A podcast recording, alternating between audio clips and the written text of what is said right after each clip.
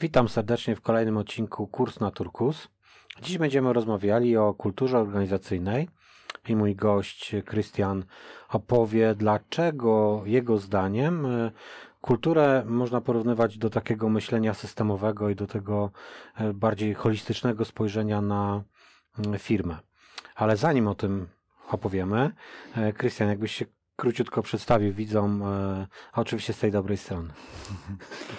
Cześć e, wszystkim, Krystian Pluciak. Zajmuję się systemowym podejściem do kultury organizacyjnej do efektywności firm. I tym też zajmuje się FlowUp spółka, którą prowadzę. A dzisiaj pewnie będziemy głównie gadać o tym aspekcie związanym z kulturą organizacyjną, jeżeli chodzi o systemowe podejście. I prawdopodobnie się skupimy na tematach związanych e, z kanałem, czyli turkusowym podejściu do organizacji. No właśnie, to jak e, mielibyśmy, zanim przejdziemy płynnie do tematu, czyli porozmawiamy sobie o kulturze, mhm. E, to chciałbym e, wiedzieć, skąd turkus u, u Ciebie? Szczerze mówiąc, jeżeli pytasz o kolor, to jest to mój ulubiony kolor, stąd nasze logo i cała komunikacja wizualna jest zbudowana, zbudowana na turkusie.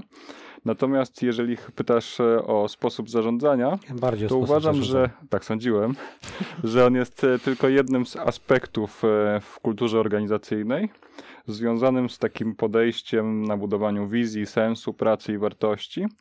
Natomiast jeżeli wgryziemy się zaraz głębiej w tym, jak widzę kulturę organizacyjną, to dojdziemy do tego, że jest to jeden z właśnie aspektów, a nie coś, co jest jakby kluczowym elementem. Mhm. Stąd wiele osób, które fokusuje się na turkusie lub na takim podejściu bardzo właśnie relacyjnym, empatycznym, zaniedbuje niektóre obszary biznesu, to myślę na przykład osiąganie zysku, mierzenie wyników i tak dalej. Natomiast osoby, które rozwinęły się w takim pełnym spektrum zarządzania i widzą te wszystkie obszary, to są tacy przywódcy e, pełną gębą, którzy są w stanie poprowadzić organizację znacznie dalej niż osoby, które nie mają już tego podejścia związanego z sercem, wartościami i tak dalej w e, prowadzeniu biznesu. I jest to też e, wniosek po poszukiwaniach najlepszych firm w Polsce, które pisałem w mojej książce Księga Dobrych Praktyk. No i fundament taki budowania kultury organizacyjnej, czyli właśnie tak patrzenie pełnym spektrum na organizację i nie zaślepianie się tylko z e, poziomu jakiegoś aspektu, czy to jest turkus, czy to jest myślenie tylko o właśnie wynikach i kosztach, e, czy patrzenie tylko w Excel i tak dalej, i tak dalej. To jakie to są te czynniki? My oczywiście, e, drodzy widzowie czy słuchacze, w, na YouTubie znajdziecie w opisie link do książki Krystiana. E, I teraz, jakie to są kluczowe czynniki, Twoim zdaniem, jakbyś miał zachęcić do przeczytania książki? Musielibyśmy dać krok wstecz, żeby odpowiedzieć na to pytanie, mhm. czyli z, e, odpowiedzieć sobie na pytanie, jak powstaje kultura organizacyjna, bo jeżeli nie zrobimy tego kroku wstecz, ciężko nam będzie przejść i zrozumieć odpowiedź na pytanie, które teraz zadałeś. No to dalej. Chodzi o to, że w bardzo dużym uproszczeniu, bo jest ponad 100 definicji kultury organizacyjnej i każda z nich skupia się trochę na innym aspekcie. Niektóre dotyczą bardziej środowiska pracy, niektóre artefaktów, które widzimy, wartości i tak dalej. Natomiast e, takie najprostsze zobrazowanie widzowi, żeby zrozumiał, jak powstaje w jego firmie kultura organizacyjna, to uważam, że są to wartości, potrzeby, jakie podzielamy, przekonania, które determinują nasz sposób myślenia i działania.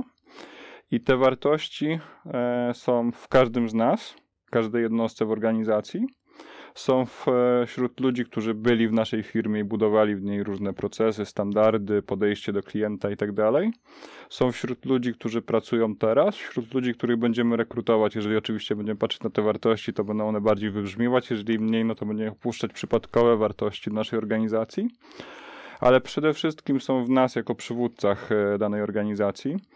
I teraz, e, jeżeli przełożymy te wartości i potrzeby potencjalnie ograniczające też często to takie aspekty jak przykład kontrola i tak dalej na organizacji i zobaczymy sobie jak, jakie jest największe obłożenie tych wartości, czyli na czym one się koncentrują, skupiają, jakie są te najbardziej powtarzalne, to prawdopodobnie zobaczymy mniej więcej jeden do jeden odzwierciedlenie tego, co powstało w firmie, czyli jak ona funkcjonuje, jakie są standardy, i na aspekcie takim psychologicznym, jak się komunikujemy, jak podchodzimy do klienta, do kolegi z pracy, i na e, tych twardych obszarach, czyli jak budujemy wyniki, czy mamy dużą biurokrację w firmie i tak dalej.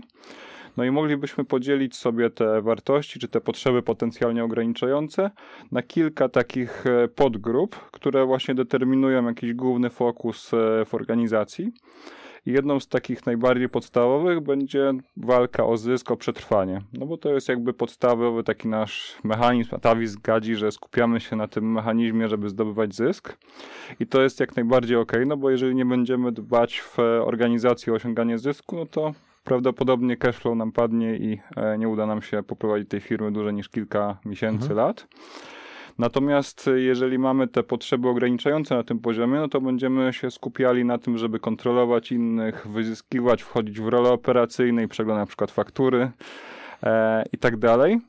Potem drugim aspektem, e, o który powinniśmy zadbać, jest budowanie harmonijnych relacji. Tu są wszelkiego rodzaju wartości związane z komunikacją, wsparciem, podejściem do klienta i tak.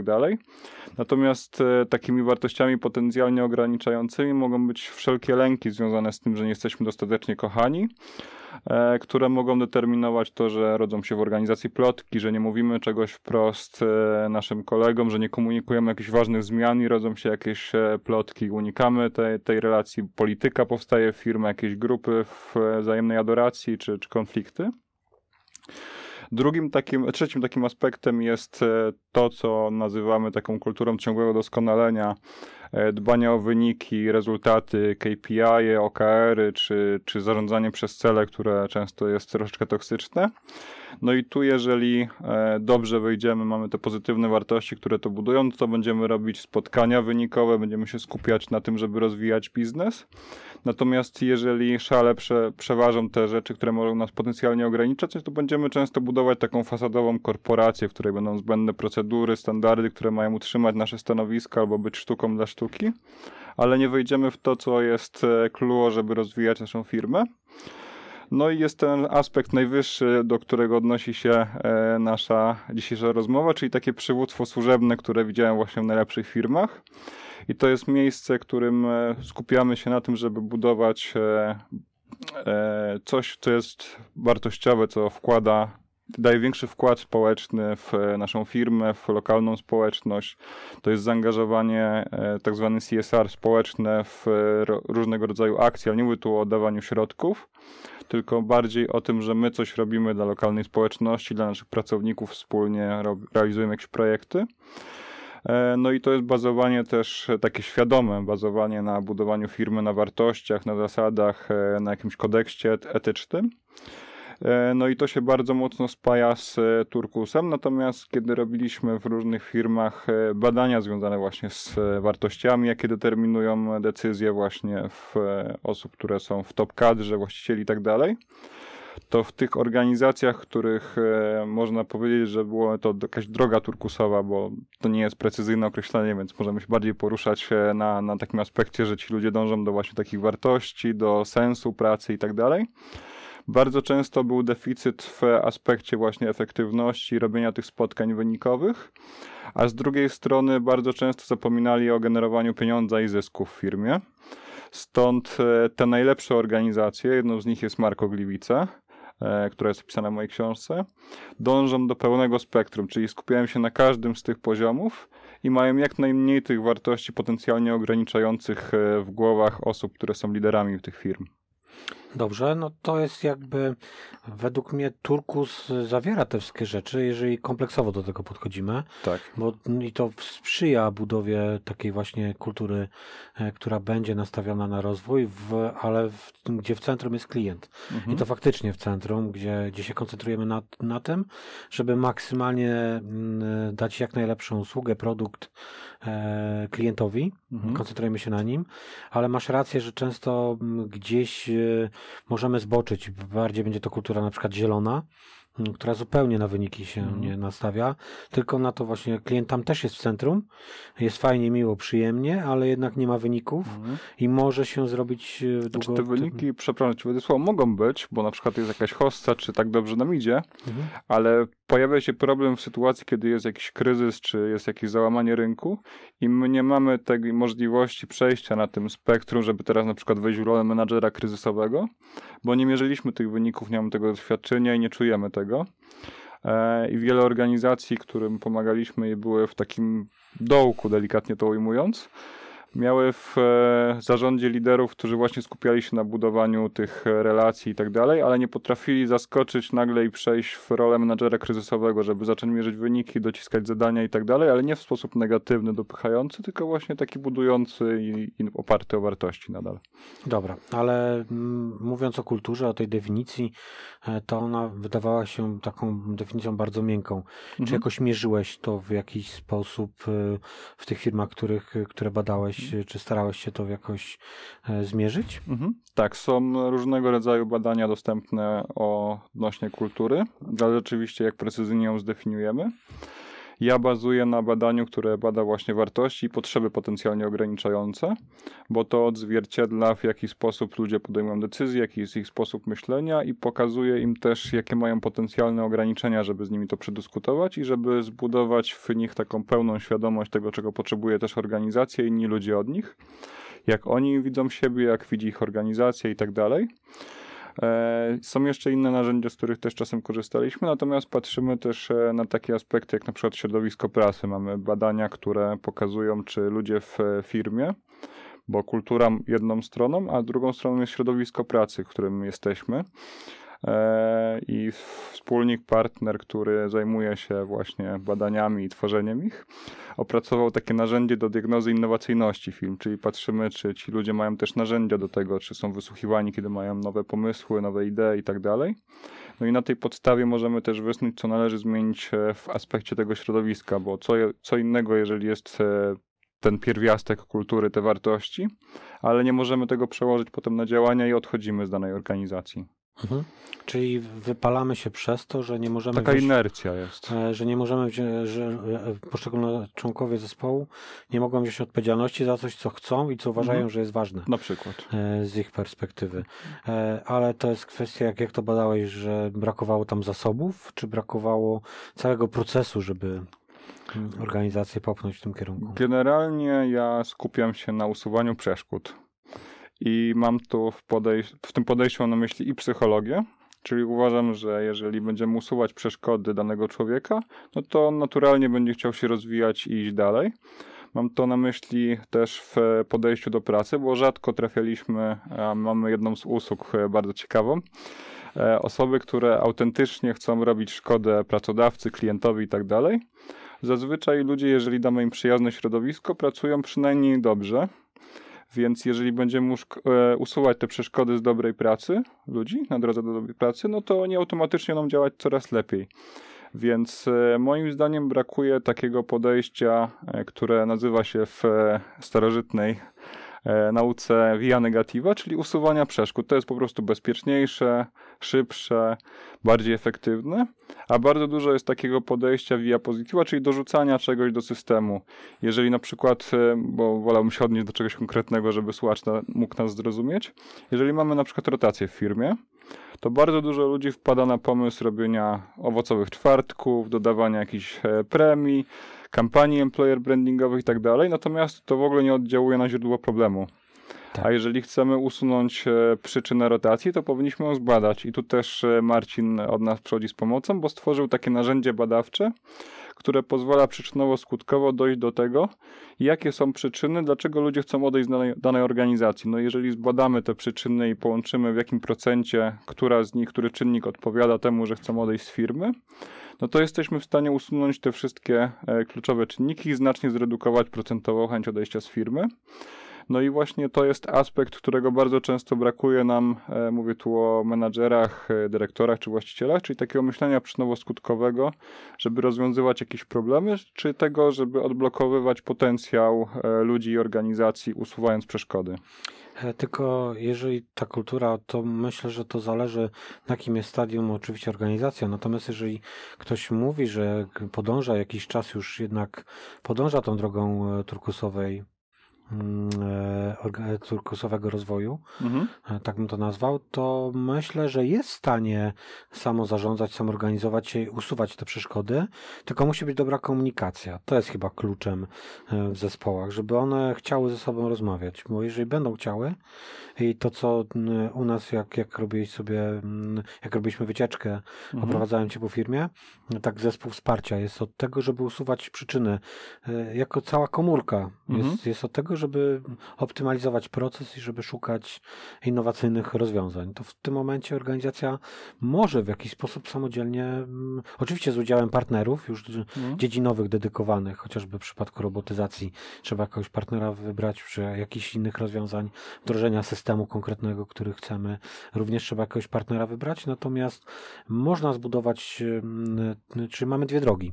Albo budujemy to wewnątrz, dłuższa Mhm. droga, Mhm. albo kiedy organizacja ma problem i nie wie, co zrobić, w jakim kierunku pójść, to wzywa e, ciebie i e, czy, czy twoją firmę po to, żebyś zdiagnozował i wskazał kierunek, ale rozumiem, że twoją filozofią jest to, żeby mm, tą firmę zostawić z pewnym takim planem, żeby ona była w stanie sobie samodzielnie już radzić dalej, prawda? Tu poruszyłeś bardzo dużo kwestii, nie wiem od której zacząć.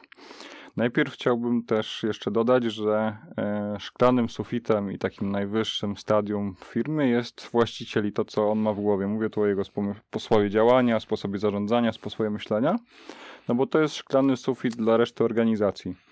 Bardzo rzadko zdarza się sytuacja, to musi być po prostu otwarty umysł, który pozwoli na to, żeby ludzie, którzy mają jakieś, e, nie wiem, skille, na przykład ze szkolenia związane na przykład z zarządzaniem, żeby ich e, umiejętności, wiedza, którą nabyli i rozwinęli jako świadomość w danym aspekcie, pozwoliła przełożyć się na kluczowe decyzje w firmie, jeżeli oni tego nie rozumieją, nie akceptują i tak dalej.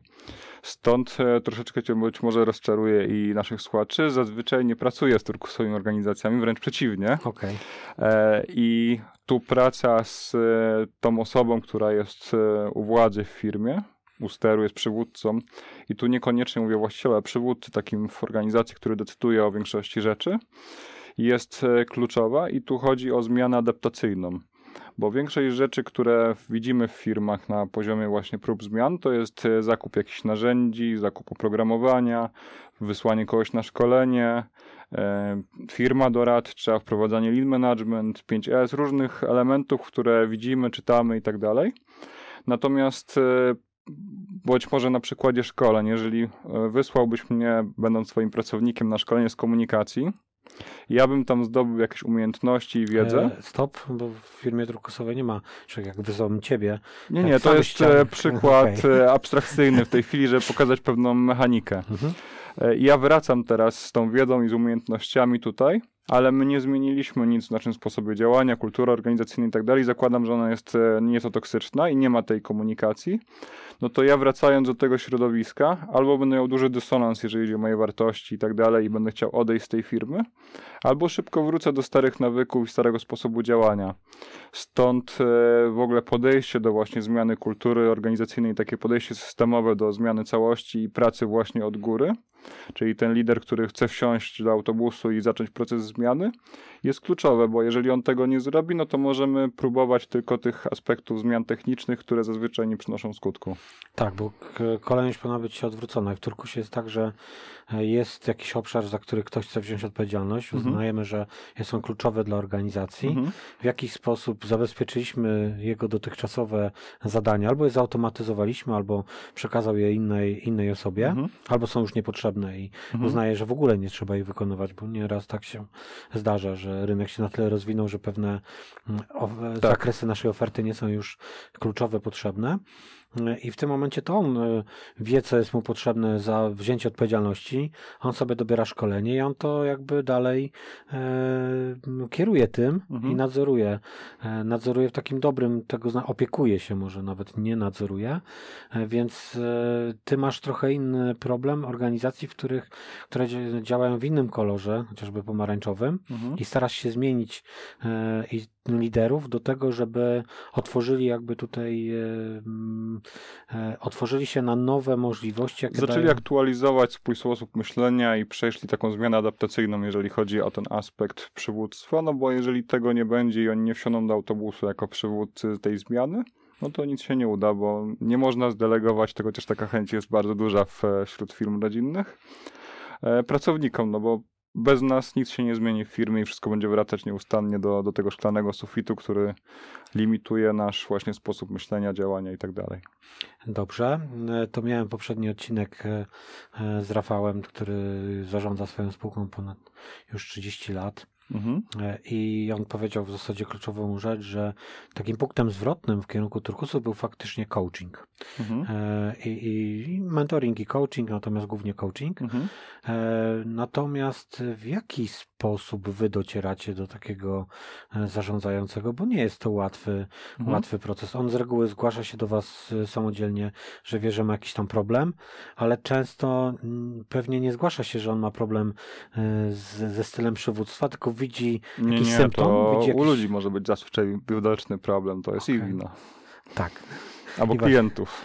E, I jakie macie, macie jakiś warsztat, narzędzia, e, co zrobić, żeby otworzyć e, menedżera, który jest na innym mhm. etapie dojrzałości? To znów muszę zrobić krok wstecz i przedstawić w skrócie schemat, w jakim my działamy, w jakim podchodzimy. Po pierwsze, Zazwyczaj zaczynamy od takiej wizyty w firmie, gdzie staramy się zmapować, jakie są kluczowe bolączki i problemy w organizacji. To może być na przykład e, nadmierna rotacja pracowników, nieosiąganie zysku itd., tak itd. Tak I jak zbierzemy te czynniki, no to staramy się poukładać je w taką mapę myślową, e, które przedstawia drzewo stanu obecnego organizacji.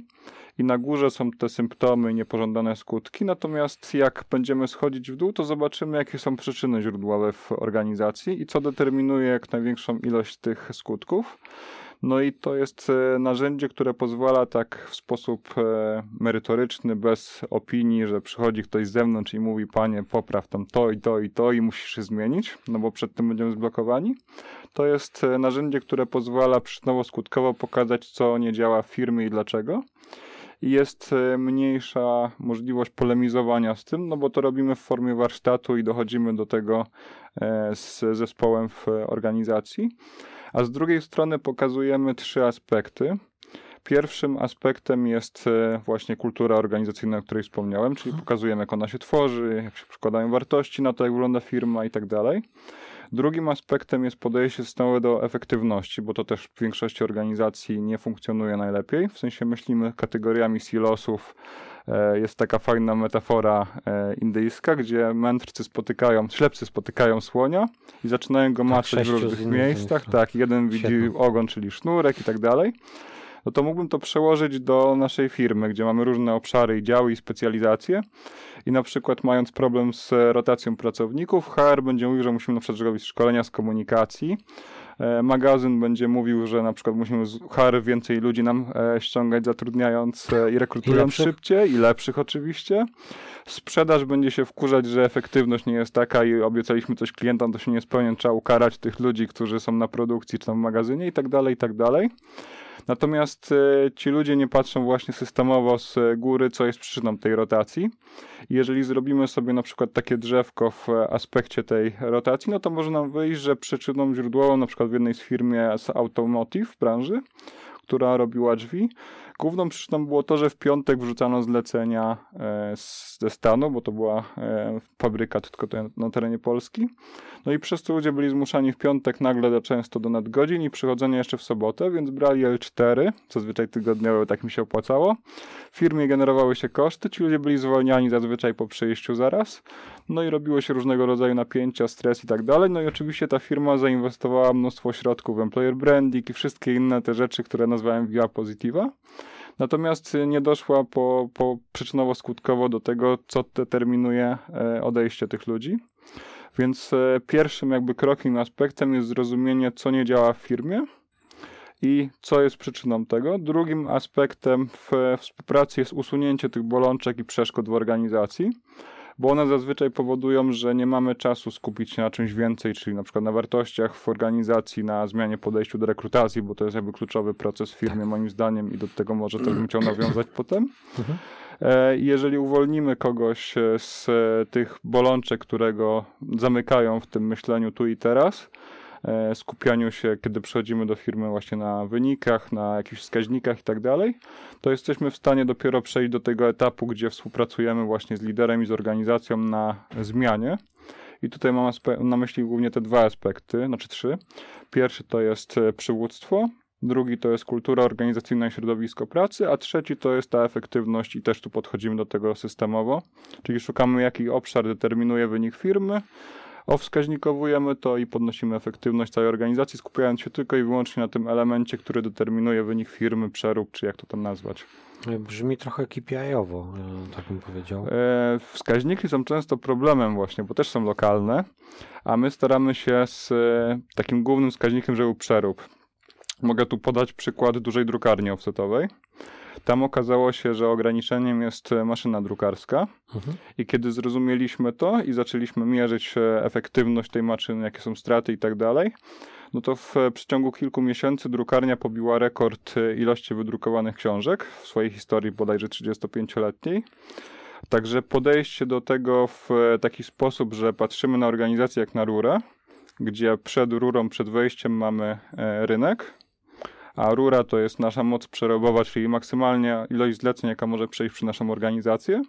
No i wyjście z rury to jest oczywiście najprzyjemniejszy moment, czyli zafakturowanie klienta.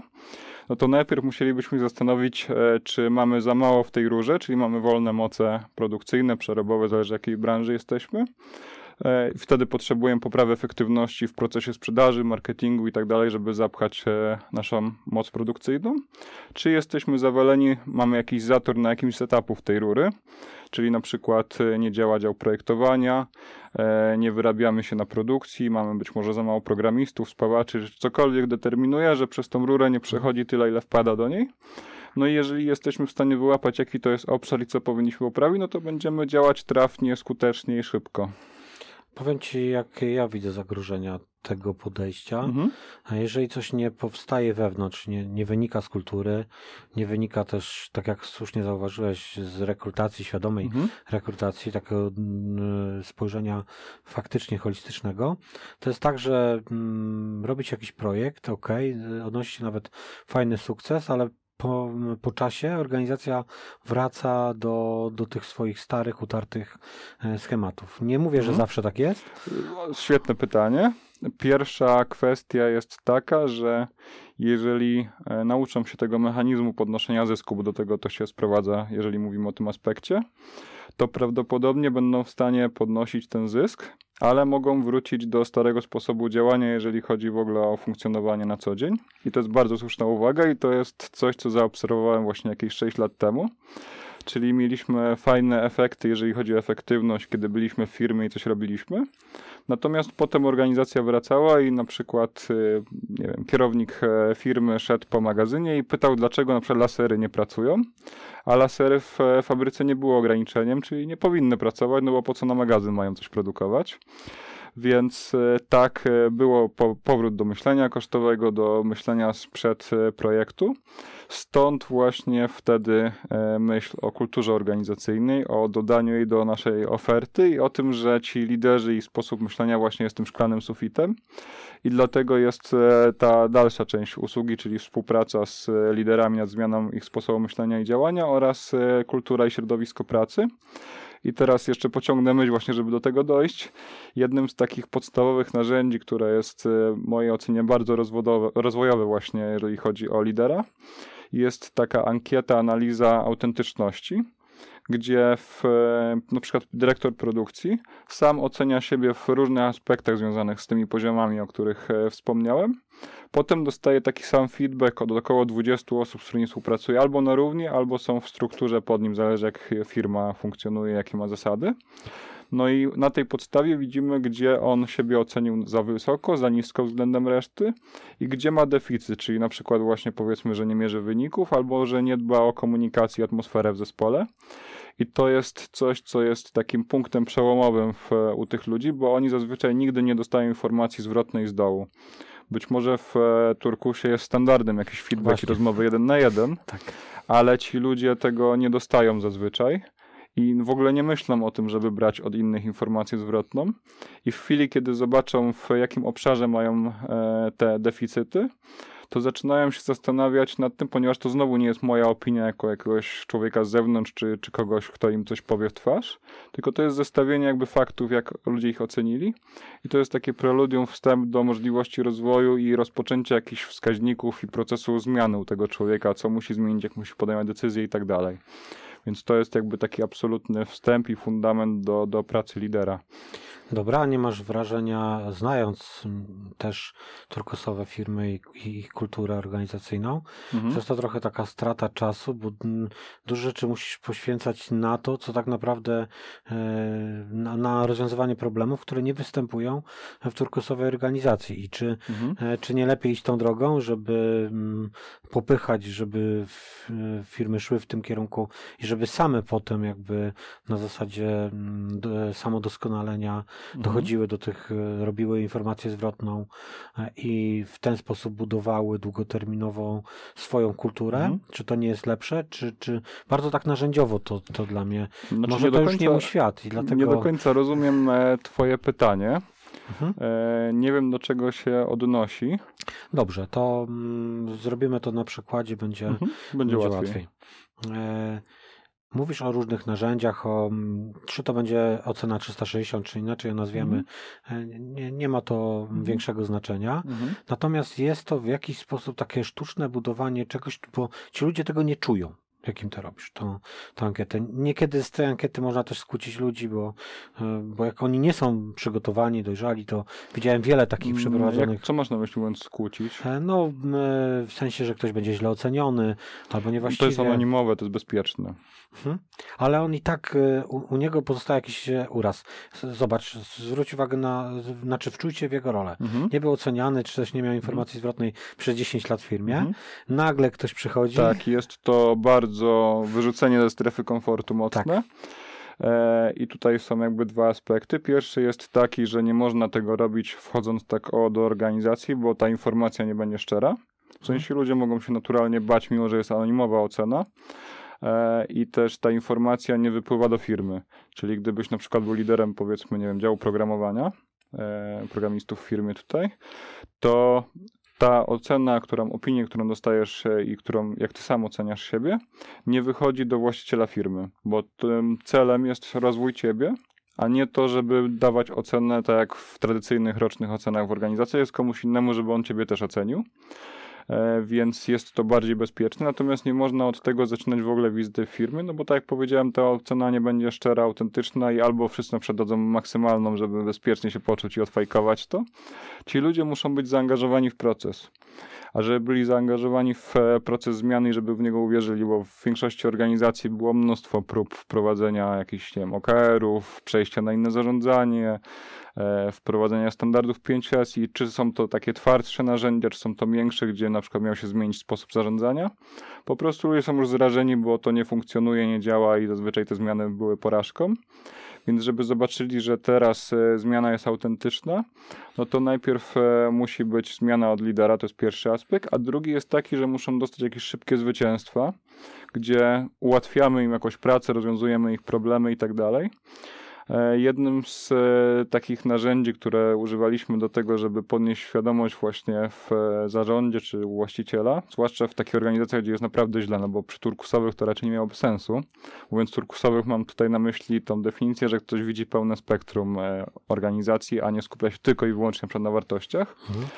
To jest tajemniczy pracownik, Czyli wpuszczaliśmy do organizacji, do jakiegoś trudnego, kłopotliwego działu człowieka, który anonimowo obserwował, jak działa e, organizacja, co nie funkcjonuje i przechodził cały proces rekrutacji od e, analizy, jakie są inne oferty, jak wygląda ogłoszenie o pracę, jak się czuje, jakie ma doświadczenia związane z tym procesem rekrutacji i tak dalej, aż do opuszczenia organizacji pracy, wpuszczenia i tak dalej, i tak dalej.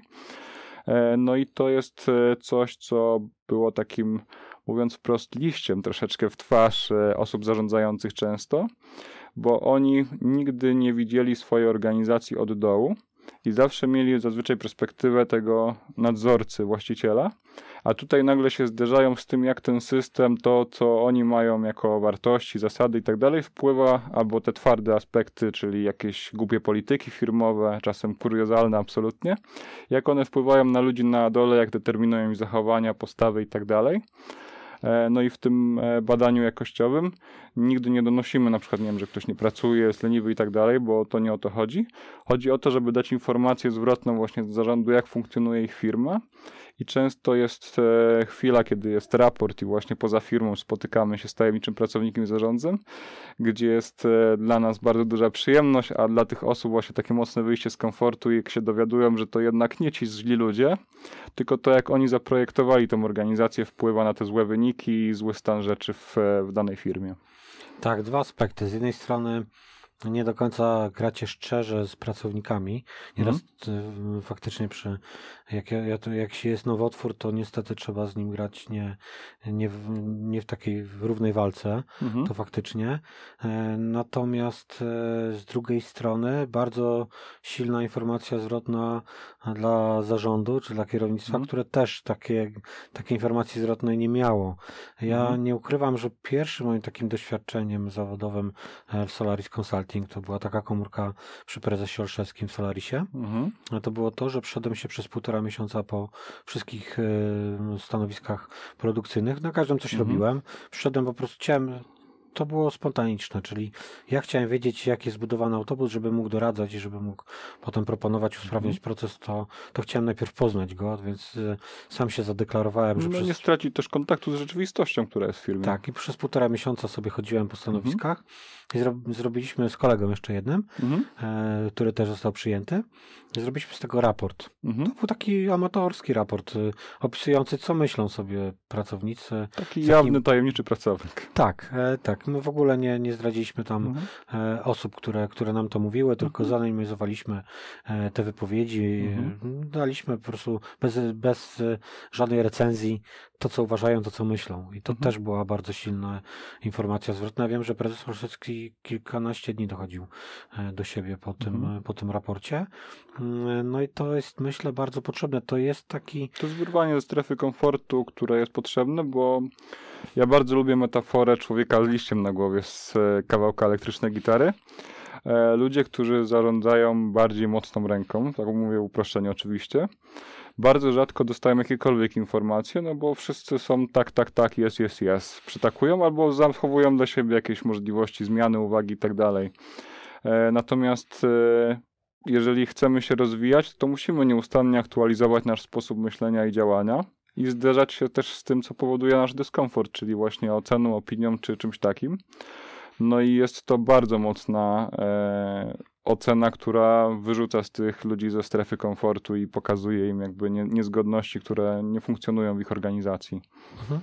I to jest naturalne właśnie, że te osoby, najczęściej e, prezesami są osoby dominujące. Tak, e, no nie jest to przypadkowe. Tak, nie jest to przypadkowe, w związku z tym no, tego, tej informacji zwrotnej też nie mają, więc ja widzę tu większą, większy sens tego całego badania, żeby dać informację zwrotną kierownictwu zarządowi, mhm. niż na tym etapie pracownikom, bo uważam, że... Nie, nie, to nie jest w ogóle dla pracowników. Dla, o tym mówiłem. To jest dla to... pracowników o tyle, że to wspiera ich, e, jeżeli chodzi o to, co zauważymy. O.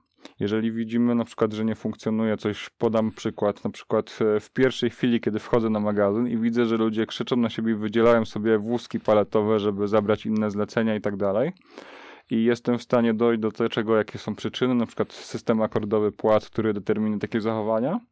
I ja to potem opisuję e, przed zarządem i on rozumie, dlaczego są pewne perturbacje, problemy i konflikty w firmie, to jest to ogromna wartość dla tych pracowników, że możemy potem to zmienić i oni dostają takie właśnie szybkie zwycięstwo. Większość tych rzeczy nie wymaga żadnych inwestycji, jeżeli chodzi o organizację, bo nie kupujemy tu nowych maszyn i tak dalej, tylko pomagamy zautomatyzować jakieś czynności proste, zmieniamy sposób podejścia do czegoś i tak dalej, żeby dać tym ludziom realną nadzieję, bo, bo od tego jakby wychodziliśmy, do tego, że tym razem ta zmiana będzie autentyczna.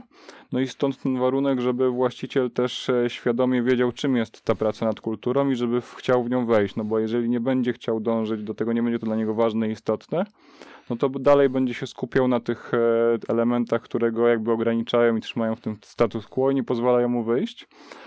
A jeszcze jednym aspektem jest to, że e, gdybym przyszedł do tego właściciela, powiedział mu, jak ma działać, to byśmy mieli niezgodność co do sposobu działania, bo nie dogadalibyśmy się co tak. do problemu. A kiedy my analizujemy firmę od różnych stron, czy to by był tajemniczy pracownik, czy to jest jakaś ankieta i badanie na przykład kultury organizacyjnej, to przychodzimy do niego i przedstawiamy mu problem, który jest e, przyczynowo-skutkowy i nie ma za bardzo z czym polemizować. Mhm. Wtedy możemy dobrać rozwiązanie i się to do niego zgodzić, sposób działania i sposób zmiany. E, I stąd wiele firm ma problem taki, że przychodzi ktoś do nich, proponuje im jakieś narzędzie, i oni mówią, że na przykład to nie jest e, dla nich w tej chwili, oni są zbyt specyficzni i tak dalej. Są to jakieś ukryte obawy i lęki, które mamy w e, środku. Często jak byłem prelegentem na różnego rodzaju wydarzenia właśnie związanych z turkusem, to z publiki padały pytania, jak oddać ludziom odpowiedzialność, E, jak pozwolić im zarządzać budżetem i tak dalej. I to są właśnie te lęki, które mamy e, wewnątrz e, w nas, które często są jakoś niesprecyzowane, nieujawnione i nie są konkretnie zdefiniowane. Natomiast jeżeli przejdziemy po kolei tą drogę, nie będziemy rzucać się na głęboką wodę, to to się stanie jakby autentyczne i zrozumiałe w tych poszczególnych krokach i etapach. Czyli w skrócie nie wiedzą jak zacząć liderzy, menedżerowie. Często mają na przykład powiedzmy te potrzeby ograniczające, które powodują, że chcą kontrolować, mhm. bo czują lęk przed oddaniem tego. I jeżeli nie zrozumieją tego, jak to działa, jaki jest mechanizm u nich, no to będą się bać rozwiązania, które polega na tym, żeby oddać kontrolę właśnie w, przynajmniej na tym poziomie operacyjnym zespołom, żeby same się nie budżetowały, zarządzały, rekrutowały i tak dalej. Okej. Okay. E, a jakby e, skąd w ogóle taki pomysł u ciebie, żeby się zająć tą, tą kulturą, żeby wejść trochę głębiej? Bo... Z czystej losowości, ponieważ e, już, nie wiem, 12 lat temu ponad, pracowałem w agencji reklamowej. Pojawiłem się w e, firmie pod Warszawą, gdzie mieliśmy zrobić strategię. No i właściciel firmy mi powiedział, że dział sprzedaży, który był przepłacany, dostawali tam e, bodajże 6 tysięcy podstawy, to wtedy dosyć dużo było, handlowcy nie sprzedają nic, a inne narzędzia sprzedażowe, e, marketing i tak dalej przynoszą firmie jakby istnienie, byt, bo zarabiają i sprzedają. No i ja wpadłem na taki całkowicie spontaniczny pomysł, że pójdę z nimi popracować, bo jeszcze mamy de facto pół dnia do Poznania, nie wrócę dzisiaj, więc e, czemu by nie poobserwować ich z tym zastrzeżeniem do właściciela, bo on bardzo zrzucał winę na tych handlowców personalnie. E, że nie będę mówić kto, co, jak pracuje i tak dalej, tylko poszukam dlaczego jest e, problem i po prostu poszedłem do nich, zacząłem z nimi pracować, jakbym był nowym pracownikiem z e, innego obszaru, który ma ich wesprzeć w pracy. No i przez kilkanaście minut, mimo że nie byłem ekspertem sprzedaży wtedy, zauważyłem, że nie mają powielonego procesu sprzedaży. Czyli de facto nawet jak zatrudniam dobrego handlowca, no to on nie ma jakiegoś schematu, nie wie jakie są przewagi firmy, nie wie jak działać. Mhm. Musiałby sam to tworzyć. Po drugie, nie mają czasu sprzedawać, bo obsługują klientów, no a obsługiwanie klientów jest znacznie przyjemniejsze i łatwiejsze i zajmuje mnóstwo czasu. Sami szykują oferty, czyli de facto wycinają sobie czas ze sprzedaży, sami planują trasy przejazdu i tak dalej. No i jak e, zrobiłem sobie taki roboczy wykres kołowy, to bardzo mały element tortu pozostał na aktywną sprzedaż, czyli de facto to, co mieli robić. Ja się całkowicie nie dziwię, że nie sprzedawali. No jak wróciłem z tą informacją do, do szefa, firmy, to był w ciężkim szoku i zaczęliśmy się zastanawiać nad rozwiązaniem.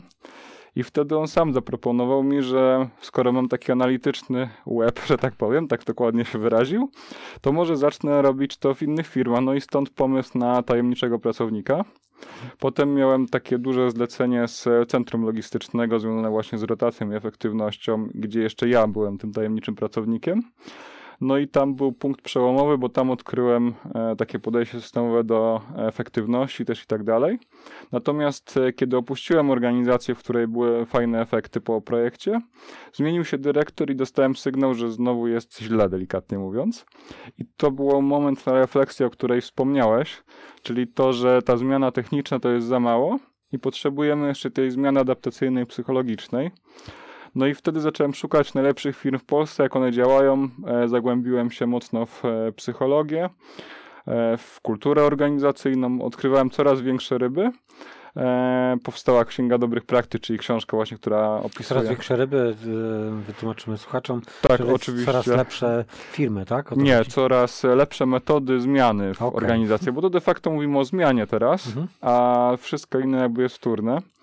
E, czyli przechodziłem te etapy od e, zmiany technicznej do zmiany adaptacyjnej na różnych poziomach odkrywania właśnie tego, że najpierw jest e, obserwacja przyczynowo-skutkowa, potem jest zmiana techniczna, która nie dawała do końca rezultatu, potem dopiero jest kultura i na końcu doszedłem do wniosku dopiero, że tym głównym ograniczeniem jest praca z właścicielem, liderem, przywódcą organizacji.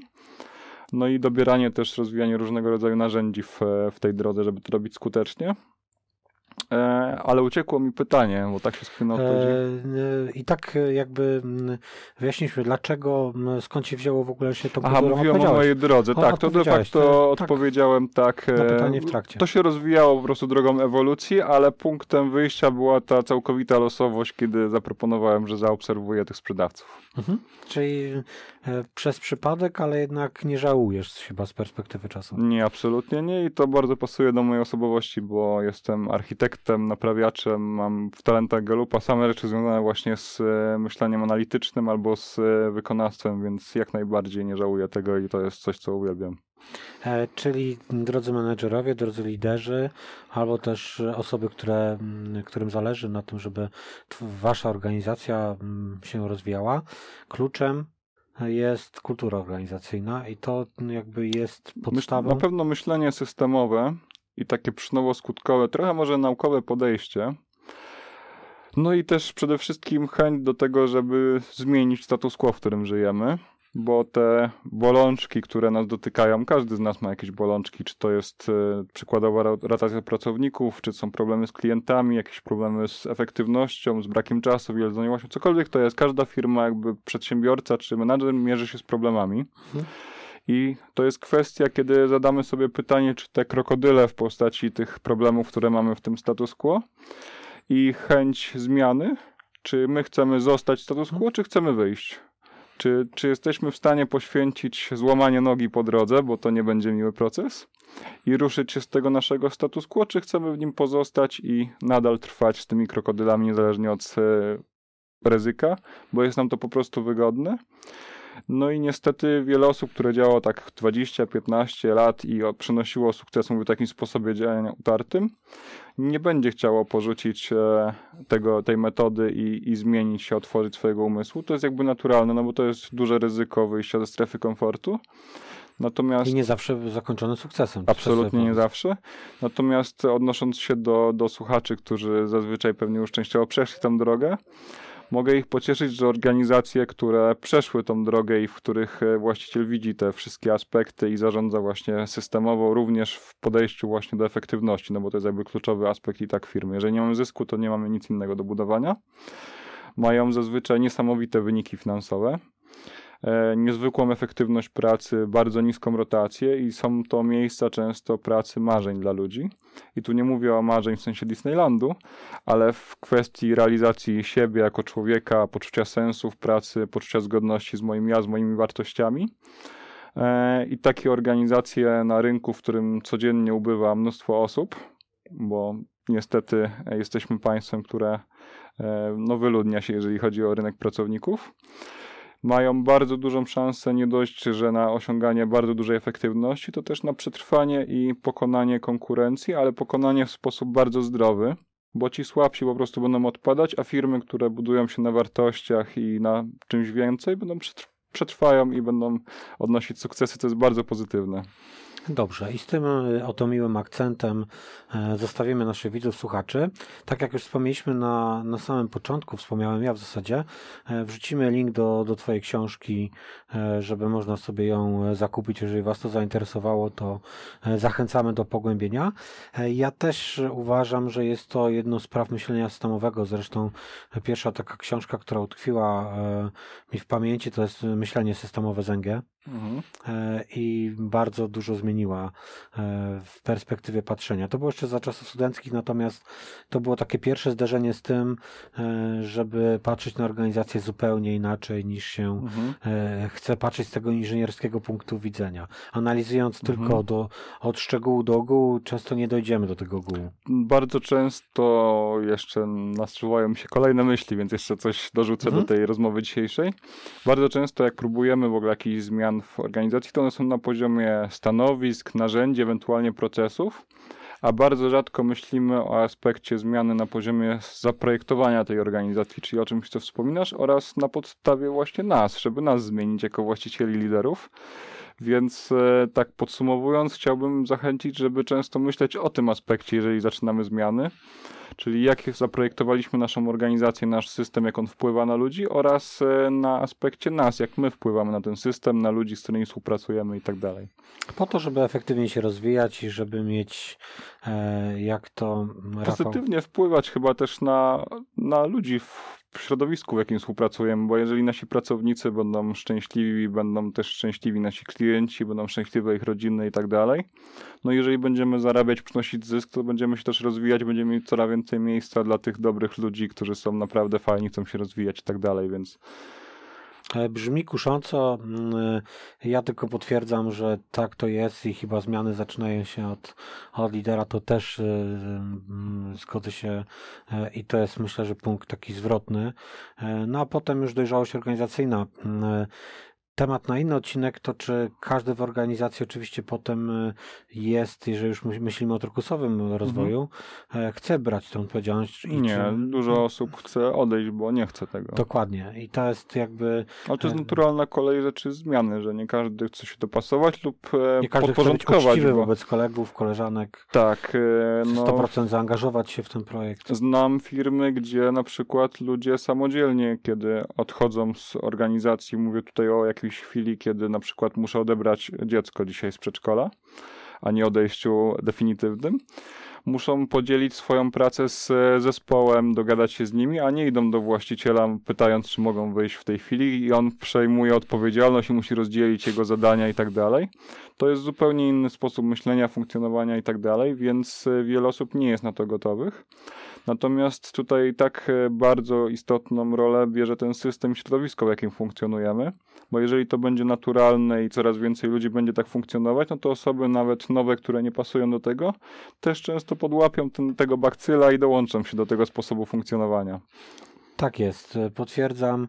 Także nawet jeżeli nie jest to organizacja dla wszystkich, to i tak warto mieć świadomość, jaką organizację chcemy stworzyć, jaką kulturę. Nawet jeżeli to mhm. autokratyczną, to musimy mieć świadomość, tak, chcę stworzyć autokratyczną, to jest e, bezpieczne, komfortowe, ale przynajmniej już później układasz całą filozofię rozwoju pod, e, pod ten styl zarządzania. Tak, no każda organizacja ma swoją kulturę. Mhm. Pytanie, czy wybieramy inercję, czyli to, żeby ona sama się tworzyła na podstawie czystej losowości, czy my chcemy ją budować, mierzyć, wpływać i wiemy, czego chcemy. No i jeszcze jakbym mógł z ostatnią myślą zostawić e, naszych słuchaczy. Oczywiście. Najważniejszym procesem w e, naszych firmach jest proces rekrutacji, ponieważ e, jeżeli weźmiemy pod uwagę właśnie, że kultura organizacyjna kształtuje się przez wartości, potrzeby, przekonania sposób myślenia ludzi, którzy w niej są, to to, jakich ludzi wpuścimy w, do organizacji, będzie determinowało też, e, jak działa i funkcjonuje, co tworzy dana organizacja.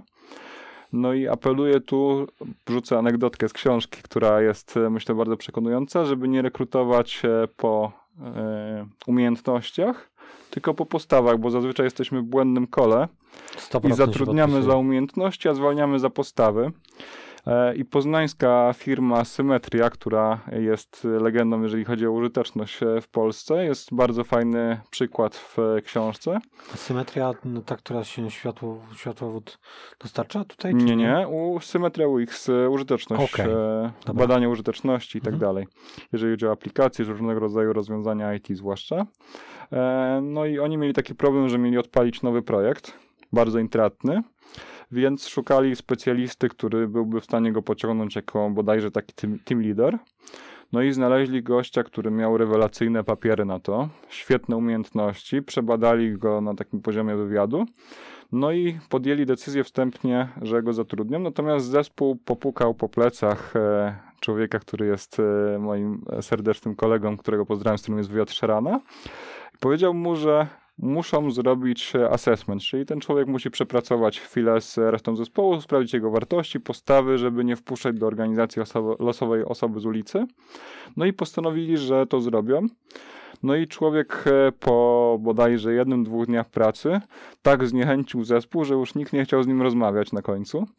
No i trafił z powrotem do e, kolegi, no i ten mu zaczął mówić, że, bo chciał uruchomić ten intratny projekt, że rzeczywiście ma rewelacyjne papie- papiery, ogromną wiedzę i tak dalej, że chcieliby mimo wszystko go zatrudnić, ale musiałby zmienić swoje podejście, jeżeli chodzi o komunikację. No i ten człowiek zrobił się czerwony i zaczął krzyczeć, że nie będzie się zmieniać, co jakby przekreśliło od razu e, tą rekrutację i, i współpracę. No i od wtedy zawsze sprawdzają te postawy, umiejętności, war, e, wartości człowieka, który ma trafić do firmy. One są bardziej kluczowe niż umiejętności, bo umiejętności możemy rozwinąć, a wartości i postawy jest bardzo ciężko zmienić, łatwo rozsadzić naszą organizację od środka. Także chciałbym zostawić e, słuchacza z myślą o tym, jak jest zaprojektowany proces rekrutacji, na co zwraca uwagę i co jest e, kluczowe w e, aspekcie właśnie tego procesu, który uważam za kluczowy w taką dłuższej fali, e, dłuższej perspektywie funkcjonowania firmy, bo sprzedaż i wszystko inne wykonują ludzie w naszej firmie Mhm. i to, jak ich wpuścimy w naszej organizacji, będzie determinowało to wszystko, co widzimy na co dzień. Bardzo Ci dziękuję za dzisiejszy odcinek. Naprawdę fajnie się rozmawiało. Czuję, że się rozgadałem E, tak, i myślę, że moglibyśmy jeszcze kontynuować. Natomiast e, jeszcze być może stworzymy taki e, e, odcinki maratony tak zwane i tam wtedy sobie będziemy Tematycznie bardziej, tak, tak? tematycznie i szerzej. Natomiast dziś, e, za dziś bardzo, bardzo dziękujemy. E, mam nadzieję do usłyszenia. Dziękuję bardzo za, za, za wysłuchanie, za zaproszenie do, do odcinka. E, do widzenia. Dziękuję.